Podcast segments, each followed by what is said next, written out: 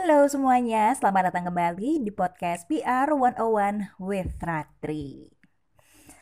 Nah, setelah dua bulan absen, akhirnya gue kembali lagi dengan episode terbaru yang fandomnya agak-agak menyerempet ke salah satu drama Korea yang lagi heboh banget diomongin orang-orang, bahkan setelah dramanya tamat. Apalagi kalau bukan Start up. uh, eh, gue mau bercerita sinopsisnya sedikit aja buat kalian yang belum terlalu familiar ya. Startup itu bercerita tentang seorang eh, perjuangan para pengusaha muda yang uh, ingin mendirikan sebuah startup yang dinaungi oleh sebuah perusahaan besar yang bernama Sandbox. Nah, drama ini nih mengajarkan banyak banget hal mulai dari gimana kita kenalan dengan dunia startup dan lika-likunya, terus juga event apa aja sih yang diadain misalkan kayak hackathon, terus demo day dan segala macam. Terus juga tentunya ada uh, bagaimana kita memilih pasangan, mau yang seperti apa? Apakah kamu ingin punya pasangan yang kayak dosan atau malah kayak Han Ji Pyong? Kalau gue sih pengennya combo dua-duanya, tetap. Lagian kalau kalau misalkan soal tim-timan ini ya, menurut gue udah nggak sehat banget kalau misalkan sampai nyerang akun si pemainnya sendiri karena efek kedalaman. But anyway, balik lagi ke startup. Selain relationship dan dunia startup itu sendiri, drama ini nih juga mengajarkan banyak hal tentang bagaimana uh, kita berbisnis, terus juga mengatur keuangan, sampai hubungan keluarga, ke parenting, sampai dampak perceraian segala macam. Wah, in depth banget deh. Tapi yang mau gue angkat dalam episode ini adalah bagaimana drama startup ini menggunakan pendekatan public relations di beberapa adegannya dan juga um, menjadi penentu langkah yang sangat signifikan. Eits, tapi nggak cuma itu Berhubung beberapa klien yang pernah gue handle berasal dari startup, di episode kali ini gue juga akan sharing bagaimana pendekatan PR yang digunakan buat startup dan bagaimana dampaknya di dunia nyata. The good, the bad, and the ugly. Jadi, berhubung gue juga lagi belajar bahasa Korea, sebelum kita mulai gue mau pamer dulu sedikit kemampuan bahasa Korea gue. 이제 또 이상 고민하지 않고 podcast가 시작합니다. Yang artinya, tanpa menunda waktu lebih lama lagi, mari mainkan.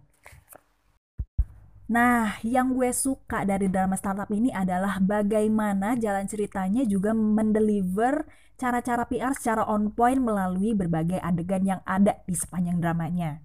Misalnya nih, di episode 8 atau 9 gitu ya, kalau nggak salah, Han Ji Pyong kan nyaranin supaya Samsung Tech itu cari investor melalui program CSR. Nah, di situlah Dalmi mendekati investor satu persatu sampai akhirnya pilihan terakhir adalah perusahaan Bapak Eh, bapak sambung dari kakaknya gitu kan yang morning group itu.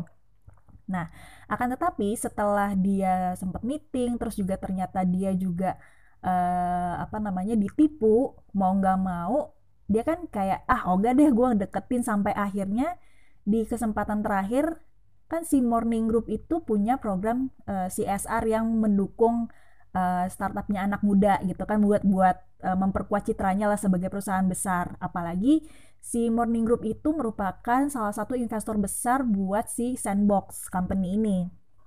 Nah, waktu si Dalmi datang sama si Inje kakaknya, dia sempat ngasih ngasih denger rekaman apa yang terjadi di ruang meeting dan bagaimana kalau misalkan rekaman itu bisa di disebarluaskan ke media, nah citranya Morning Group kan akan hancur. Nah, beginilah cara yang diambil sama Dalmi. Dalmi tuh nyaranin gini gini deh kalau nggak mau rekamannya disebar ke media mending dana CSR lo buat gue gitu dan akhirnya mau nggak mau uh, di acara itu juga diumumin kan akhirnya bahwa pendanaan CSR-nya Morning Group itu di dialihkan ke Samsung Tech itu cara yang menurut gue sangat cantik gitu. Nah selain itu um, inget nggak waktu Samsung Tech ngembangin Nungil gitu? Dan dan Nungil tuh masih slow banget lah perkembangannya dalam dalam hal uh, jumlah usernya terus juga uh, feedback yang diterima dan itu Dalmi langsung yang ngebales feedback demi feedback di aplikasi gitu sampai inget kan waktu uh, pas adegan dia ngebalesin komen itu satu-satu teman-temannya tuh pada ngeliatin ini ngapain sih ini mukanya kok kok tahu-tahu seneng, tahu-tahu sedih, tahu-tahu iya apaan sih atau bawanya mau sambat. Ini kenapa? Oh, ternyata Dalmi itu memang uh, se-involve itu dalam ngembangin Nungil apalagi posisinya dia adalah sebagai CEO-nya Samsung Tech yang ngembangin aplikasi Nungil itu. Nah, ternyata nih meskipun si Samsung Tech ini kan secara resmi nggak uh, officially kan nggak punya uh, yang yang bergerak langsung di bidang marketing atau apalagi PR gitu kan. Nah sebenarnya itu ada outsider yang berperan di situ loh supaya ngembangin Nungil, yaitu siapa lagi kalau bukan kakak sepupunya dosan yang eksentrik itu. Nah dia memang kayak itu mentalnya anak ahensi banget ya. Dia tuh iseng banget uh, ngirimin uh, foto bola baseballnya dosan yang dimiliki waktu kecil ke idolanya dosan waktu ke idolanya dosan terus habis itu si sepupunya ini bilang eh gue lupa sih nama idolanya siapa tapi di di surat itu di email gitu dia menyatakan bahwa ya, anak yang lokasi bolanya ini nih lagi ngembangin aplikasi namanya Nungil lalalala terus dijelasin lah apa namanya kegunaannya apa um, apa namanya ya, kegunaannya fungsinya apa. Nah begitu si idolanya ini mempromosikan Nunggil langsung banyak langsung membludak. Nah nemu lagi nggak CCP ada di mana? Iya tentu saja. Bagaimana kita juga bisa meng menggait influencer. The power of influencer ya. Dan dan selain dari segi Samsung Tech ya uh, gue juga ngeliat bagaimana perusahaannya Inje itu menghadapi sebuah krisis PR di mana uh, perusahaannya Inja ini kan menyediakan uh, alat AI untuk security, sementara pe, perusahaan yang diajak kerjasama dengan aplikasi perusahaannya Inja ini punya banyak banget tenaga kerja dan para tenaga kerja itu terancam pekerjaannya karena tergantikan oleh mesin dan itu juga terjadi demo sampai kantor sandbox saja tuh disamperin sampai diceplokin telur lah itu si Inje dan di situ ada Dalmi juga. Nah, karena di situ juga ada media, Inje memutuskan untuk datang langsung bawa media ke perusahaan itu dan akhirnya berunding bareng walaupun akhirnya bapaknya dosan yang notabene adalah adalah um, pelopor di demo itu langsung pingsan dibawa ke rumah gitu. Meskipun pingsannya juga pura-pura sih. Tapi gue suka bagaimana Inja itu nggak mengambil sikap panik melainkan juga melainkan masih berpikir dengan kepala dingin. Meskipun krisisnya tuh udah udah langsung lampu merah gitu. Dia nyemetin diri untuk untuk apa namanya uh, stay cool, stay calm dan dia juga menghadapi uh, peserta demo dengan berani gitu. Nah, anyway selain CSR dan uh, menghadapi krisis, skill pitching saat demo day itu juga kegambar banget nih dan gimana si Dalmi bisa mem mempresentasikan Samsung Tech dan juga Nungil dengan baik sehingga dapat penilaian yang bagus dari para investor meskipun pada saat demo day itu kan pasti dibabat abis-abisan banget tuh sama investor yang ada apalagi bapaknya Inje gitu kan. Nah, selain makanya di di skill pitching itu itu kan juga itu juga kepake banget in real life di PR tapi kita akan membicarakannya nanti. Nah, selain itu, Dalmi juga punya skill public speaking yang harus dikuasai, apalagi pada saat presentasi. Nah, eh, public speakingnya seperti apa sih yang di dipraktekin sama Dalmi? Dia itu juga kalau dari yang gue lihat ya Dalmi itu selalu menatap mata audiens, terus juga passionnya tuh keluar gitu loh pada saat dia berbicara di depan umum dia juga nggak ada gugup gugup gugup gugupnya sama sekali dan dia juga pede atas uh, kemampuannya Samsung Tech buat ngembangin si uh, Nungil ini gitu apalagi saat demo day nah it, da, kalau misalkan dalam public speaking itu sendiri ada yang lebih intens lagi nih namanya elevator speech di mana uh, seseorang tuh mesti bisa menjelaskan uh, suatu hal secara komprehensif dalam waktu singkat supaya orang yang diajak ngomong, terutama kalau investor itu tertarik. Nah, skill ini tuh diperlukan banget di PR. Gitu. Nah, yang gak kalah penting adalah bagaimana uh, Samsung Tech itu mesti grooming for better look gitu ya. Ingat gak waktu uh, Dosan sama Dalmi mau ke morning group, itu kan tadinya mereka mau naik bis sampai akhirnya Saha yang si cewek judes tapi aslinya manis itu nyaranin enggak lo naik mobil aja. Ntar kalau misalkan lo naik bis lo nggak ada wibawa wibawanya sebagai CEO Samsung Tech apalagi lo mau ngedatengin investor gede gitu. Maka akhirnya dianterin lah sama Saha terus juga dengan penampilan yang uh, proper lah untuk ketemu untuk meeting secara formal meskipun akhirnya ya berujung pada uh, eh, CSR yang tak disengaja dengan ancaman itu.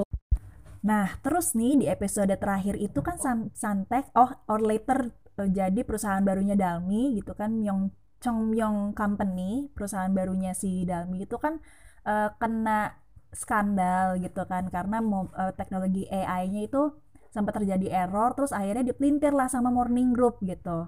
Ceritanya sih seperti itu. Nah di episode terakhir itu di awal um, mereka tuh langsung manggil wartawan yang nulis itu. Dan ter, dan secara kalau udah ditelisik sih kayak sih ini wartawan pesanannya Morning Group nih. Coba ya kita ajak ngobrol. Nah hal media relationship itu ada banget di situ.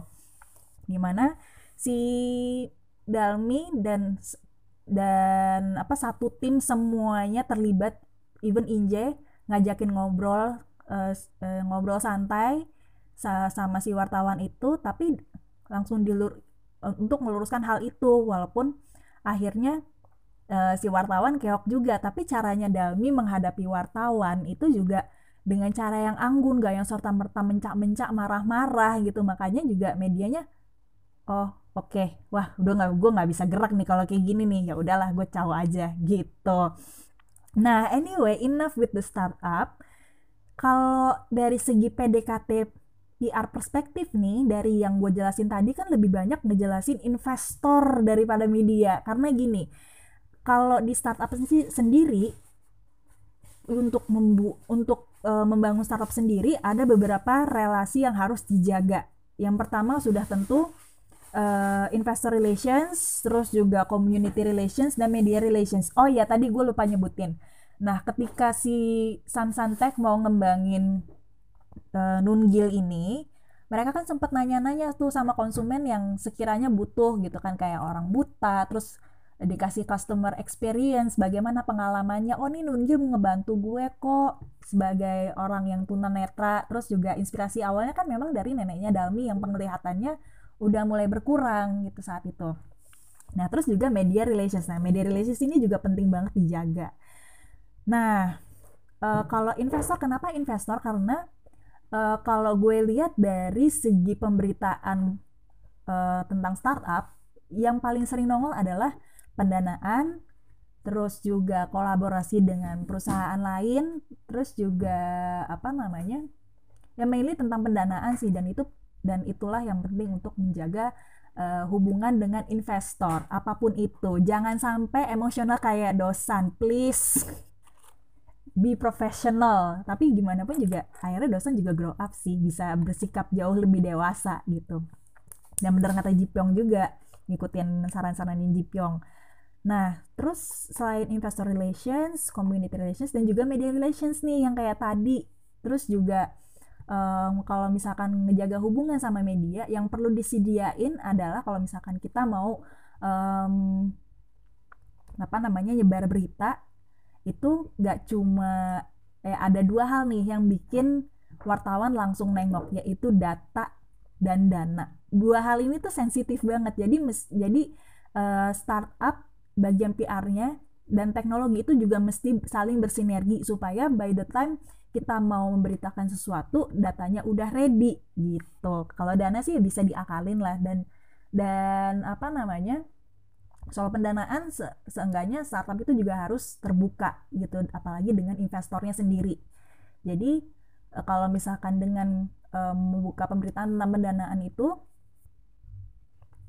uh, kedua belah pihak baik dari investor maupun startupnya sendiri juga akan dapat pemberi, share dari pemberita peliputan berita itu. Jadi ada news value-nya untuk masing-masing perusahaan yang terlibat gitu.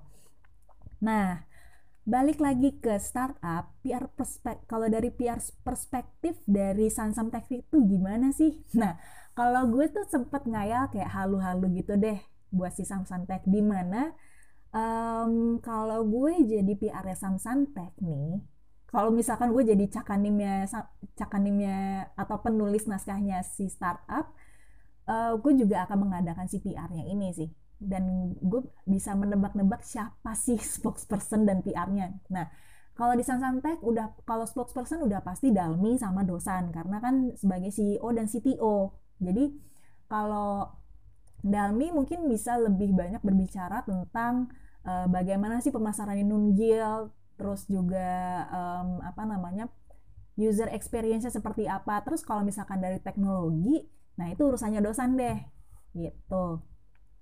Nah, news angle yang di, bisa di-deliver dari Sansantek ini apa aja selain pendanaan dari dari Morning Group gitu misalnya.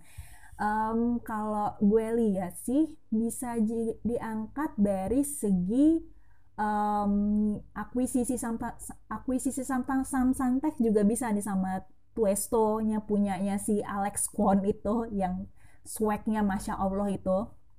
Terus juga uh, mungkin juga user user experience yang pakai Nungil tuh gimana sih pengalamannya dari awal apakah uh, membantu nggak sih uh, membantu nggak sih yang uh, apa setelah dia pakai Nungil itu terus juga um, peningkatan peningkatan pengguna misalkan dari bulan bulan April sampai bulan Oktober itu peningkatannya berapa berapa banyak gitu ya udah yang udah pakai Nungil dan bagaimana si Nungil ini bisa membantu teman-teman tunanetra. Jadi bisa di, dikulik dari sisi sosialnya gitu. Dan akan lebih menarik lagi kalau misalkan Samsung Tech kalau belum ganti nama dan belum diakuisisi bisa kerjasama dengan uh, komunitas disabilitas khususnya buat tunanetra gitu itu itu uh, nilai beritanya akan tinggi banget gitu menurut gue but anyways enough with the fiction now let's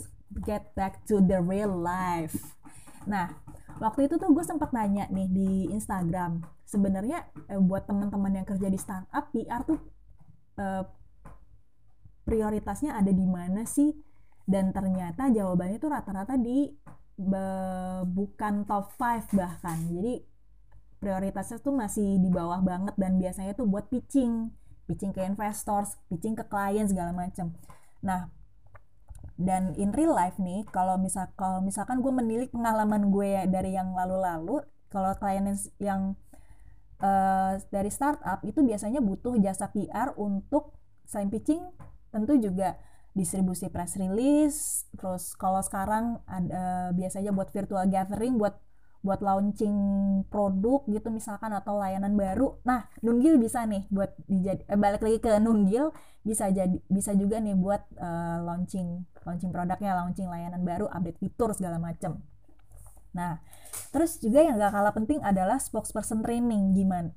Uh, soalnya penting banget buat buat petinggi-petinggi startup untuk uh, tampil layak di depan publik. Nggak cuma dari segi grooming tapi juga public speaking terus juga bagaimana uh, mereka harus bersikap di depan teman-teman media. Karena seperti yang seperti yang kita tahu kalau kalau kita berhadapan sama media itu mesti hati-hati nggak boleh sembarangan ngomongnya karena nggak ada istilah off the record. Jadi selama lo ngomong itulah yang ditangkap sama media. Tinggal gimana si media bisa uh, mempelintir untuk menjadi berita yang lebih menarik gitu.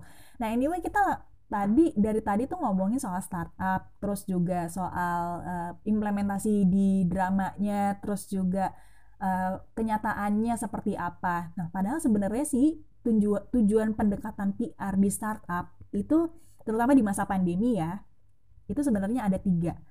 Yang jelas um, selain membangun hubungan dengan publik gitu ya, um, tujuan pendekatan PR buat startup itu juga um, memaintain unity atau dan menunjukkan empati terus juga uh, true to, true to the purpose sama share the survival journey ini kalau di masa pandemi. Nah membangun hubungan startup dengan publik itu kayak gimana? Nah itu tadi seperti yang tadi gue udah sempat terangin gimana si startup ini kan udah pasti punya beberapa stakeholder gitu yang gak kalah penting adalah investor, terus juga user, kompetitor, media, komunitas dan lain sebagainya dan hubungan membangun dan mempertahankan hubungan dengan para stakeholder ini tuh mesti dipertahankan seiring berjalannya eh, startup itu sendiri gitu. Nah, kalau skalanya jauh lebih bisa lebih gede lagi, terus juga menang tender segala macam, nah it, itu juga bisa dikembangin uh, hubungan antar antara pegawainya dengan bosnya dengan dengan banyak bonding segala macam. Nah, itu yang terjadi di beberapa startup besar di Indonesia gitu. Nah, maintain unity itu maksudnya kayak gimana sih? Kalau kalau yang gue kutip dari dari websitenya Cohive kalau nggak salah, uh, kalau maintain maintain unit itu penting karena uh, startup itu kan rentan banget goyah ya jadi um, dengan memaintain unity itu tuh publik yang baca yang tahu jadi jadi percaya bahwa oh ini uh, startupnya terpercaya kok dan bisa jadi manusiawi juga dengan menunjukkan empati ke penggunanya. Terus uh, yang gak kalah penting adalah true to the, true to the purpose, di mana startup itu bisa membagikan perspektif dalam menghadapi masa-masa sulit yang dialami pengguna gitu. Nah, apa nah di situ juga bisa dapat banget emotional hook yang bisa di dirangkum jadi uh, key message dan kemudian dikembangkan secara uh, komprehensif melalui melalui press release, terus juga bisa media gathering, terus um, bisa ngangkat success story si usernya juga, itu juga itu um, apa namanya bikin beritanya jauh lebih berkualitas dan dan bikin media langsung oh ini kayak menarik nih buat di buat diangkat ke jadi berita gitu. Nah yang terakhir juga nggak kalah penting share the survival journey. Yang mana itu ya, kayak yang gue bilang tadi itu kan startup rentan banget goyah dan uh, menurut gue akan lebih menarik kalau misalkan nge-share berita tentang bagaimana mereka survive gitu. Dan biar tahu juga background story-nya seperti apa. Lalu gimana dong caranya supaya tujuan-tujuan yang gue sebutkan tadi itu uh, tercapai dengan baik terutama kalau misalkan uh, kamu kerja di startup atau mungkin punya klien yang di industri startup gini uh, pertama-tama gue mau kasih lihat bagaimana situasi ya dunia rintisan di Indonesia Nah, kalau dari yang gue ketahui, biasanya itu kan uh, startup itu start small ya tentu aja. Dan yang jadi prioritas itu gak cuma dari segi um, startupnya sendiri, mungkin dari segi teknologinya, tapi juga dari segi business developmentnya. Sehingga kalaupun mau masukin kegiatan PR itu biasanya masuk di kegiatan marketing. Karena gimana pun setiap startup itu punya uh, kebijakan sendiri untuk membagi-bagikan uh, job desk di divisinya masing-masing gitu. Nah, biasanya nih kalau udah gitu, kalau misalkan mau uh, melakukan kegiatan PR yang lebih in-depth, biasanya mereka itu meng-hire PR agency yang seperti biasa gue lakukan gitu. Nah, biasanya nih kalau misalkan um, sebuah startup itu kolaborasi sama agency, biasanya kegiatan yang dilakukan itu tergantung kebutuhannya masing-masing. Ada yang butuhnya itu lebih ke PR konvensional, terus e, bisa juga ke, ke digital doang, atau mungkin malah dua-duanya. Jadi nggak menutup kemungkinan kalau misalkan kerja sama dengan eh, punya klien startup itu bisa kolaborasi dengan agensi yang lain gitu. Udah gitu, biasanya tuh job desknya ada di, di PR konvensional. Biasanya tuh udah tentu bikin press release terus distribu distribusi ke berbagai media. Nah, uh, begitupun juga dengan feature story yang biasanya itu lebih banyak ngangkat ke emotional hook dari si user yang kita beritakan ke teman-teman media. Kayak gimana sih kita, uh, eh, bagaimana si startup ini uh, menargetkan sebuah media kayak gini nih. Misalnya uh, first uh, misalnya pertama-tama kita tuh mesti tahu startup itu bergerak di bidang apa Nah, habis itu baru nanti kita kita bisa memetakan nih sebagai PR media apa aja yang bisa ditargetin. Misalkan um, ada startup yang bergerak di bidang e-commerce. Nah, udah tentu bis, nyambung banget kalau misalkan kita nargetin ke media lifestyle. Terus juga kalau misalkan dari segi bisnis biasanya kan suka ada pemberitaan tentang pendanaan, terus juga um, apa namanya dapat dapat investor baru atau mungkin diakuisisi mungkin juga main saham. Nah itu biasanya uh, nargetinnya ke media-media bisnis. Nah kalau urusan teknologi ya sudah tentu ke media yang yang biasanya tuh ke teknologi gitu. Udah pasti. Dan apa namanya apalagi kalau misalkan ngebahas soal data. Dari waktu ke waktu itu um, apa namanya akan seksi banget tuh untuk diberitakan. Makanya tadi gue bilang bahwa data itu bahwa penting bagi sebuah startup untuk menyiapkan data-data yang komprehensif gitu. Kenapa? Karena kenapa media tuh suka banget sama data? Karena melalui data-data yang dipaparkan, terutama kalau buat startup, publik tuh bisa tahu banget bagaimana perkembangan si startup dari waktu ke waktu. Misalkan uh, udah di bulan Februari si startup A dapat nih pendanaan segini. Terus selang beberapa um, bulan kemudian dilihat lagi nih impactnya sampai mana? Udah berapa orang yang menggunakan? Peningkatannya berapa persen? Terus uh, berkontribusi nggak terhadap industri startupnya sendiri? Kayak gitu loh. Bisa bisa semendalam itu memang angle-nya pemberitaannya.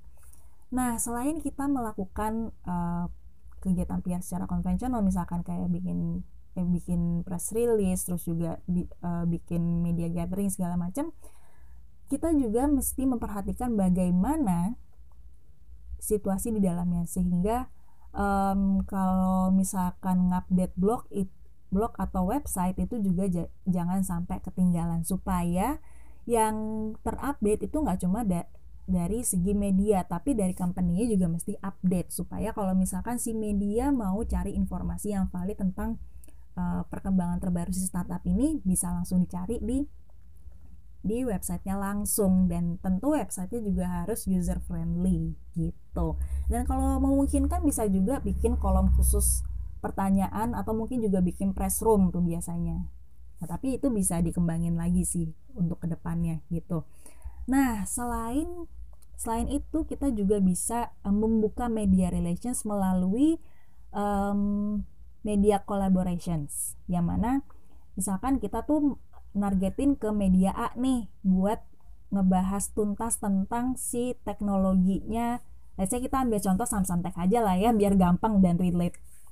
Jadi misalkan uh, Samsung Tech itu mau dibahas ngebahas tuntas dari segi uh, aplikasinya Nungil nih cara kerjanya seperti apa USP-nya seperti apa. Nah bisa jadi si Samsung itu nargetin media teknologi supaya lebih relate dan um, in depth lah pembahasannya. Nah, kalau misalkan uh, ngincar media A nih buat nge-review Samsung Tech karena re biasanya reviewnya mendalam terus juga jurnalisnya kredibel, dikenal kredibel lah di lapangan. Itu biasanya kalau misal per, per, kalau misalkan permintaannya sespesifik itu biasanya terjadilah media collaboration. Nah, selain media collaboration collaboration bisa jadi bisa juga kita manfaatkan um, community relations community collab yang mana kita juga melibatkan uh, feature story success story seseorang. Misalkan karena telah menggunakan sinunggil dia lebih gampang um, dia lebih gampang mengenali hal-hal di sekitarnya. Terus um, apa namanya gara-gara nunggil dia bisa um, lebih peka lagi sama sekitar. Misalkan gitu itu lebih ke community relations atau user atau lebih ke user.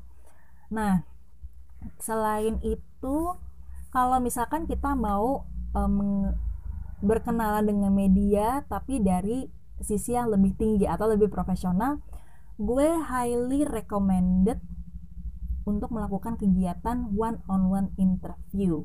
Dan biasanya orang yang diinterview dari perusahaan startup ini adalah kalau nggak CEO, CTO, atau mungkin juga business development, atau mungkin juga uh, mentok-mentok ke marketing juga bisa gitu. Nah, biasanya media-media yang dibidik juga um, apa namanya bisa kita tentukan atau mungkin kita tawarin ke media, uh, Mbak, Mas mau nggak kita mau nggak interview let's say Sodalmi deh. Mungkin dari segi um, from zero to hero gitu misalkan. Terus kalau mau misal kalau mau interview dari uh, ke enam dosan misalkan itu kayaknya menarik sih. Apa dari hobi ya hobinya enam dosan tuh apa sih selain merajut gitu selain ngembangin ngembangin teknologi di Samsung Tech tuh hobinya dia ngapain sih gitu. Itu akan menarik. Jadi membantu banget uh, supaya media itu lebih kenal secara personal dengan uh, spokesperson yang ada di situ. Gitu. Nah selain one on one interview gitu sendiri terus juga kegiatan uh, yang lainnya kita juga bisa nih ngelakuin kegiatan yang bahkan menggabungkan media sama komunitasnya sekaligus gitu. Misalkan uh, let's say kita ambil contoh lagi di Samsan ya. Misalkan Samsan mau ngadain uh, kegiatan uh, buat tunggil gitu tapi kerjasama sama morning group sebagai investor. Eh atau nggak mungkin gini uh, morning morning group itu punya kegiatan CSR buat uh, tunanetra. Buat di panti tunanetra. Terus kerjasama sama Eh, si Samsan Teh nebeng dan itu juga melibatkan komunitas tunanetra yang disantuni oleh morning group. Itu bisa banget. Itu yang mungkin yang dimaksud kegiatan CSR yang di AIM sama Dalmi waktu itu. Nah selain itu ada beberapa hal-hal penting yang wajib dipersiapkan bagi kita eh, sebagai konsultan PR sebagai eh, PR person di sebuah startup. Yang pertama kita mesti nyiapin frequently asked question. Ini berguna banget buat uh, dimasukin ke internal briefing documents sebagai panduan buat para spokesperson kalau misalkan berhadapan sama media gitu.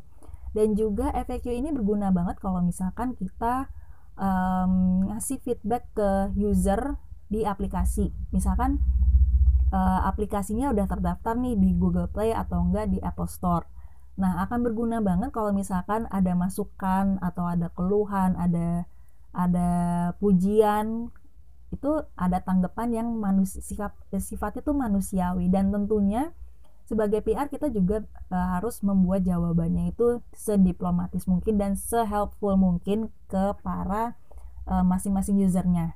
Let's say template-nya gini. Kalau misalkan si user itu uh, merasa tidak nyaman karena karena atau mungkin ada keluhan let's say uh, aplikasinya error segala macam perlu diupdate gitu.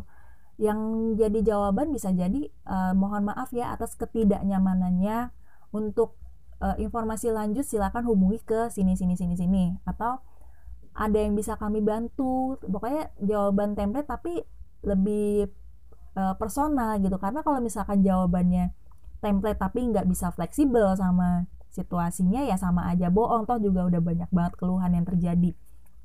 Nah terus terus kalau misalkan yang bertanggung jawab sama FAQ ini siapa? Nah itu akarnya harusnya sih dari PR dan dari market dari PR terus habis itu di, di diturunkan lagi ke misalkan ke tenaga salesnya atau ke orang customer service-nya. Karena uh, semakin startup itu membesar setiap orang yang terlibat di dalamnya itu udah benar udah um, mengemban tanggung jawab seorang PR supaya nantinya um, reputasi si startup ini bisa kebentuk citranya kebentuk terus juga um, apa namanya lama-lama orang jadi tahu reputasi si startup ini seperti apa.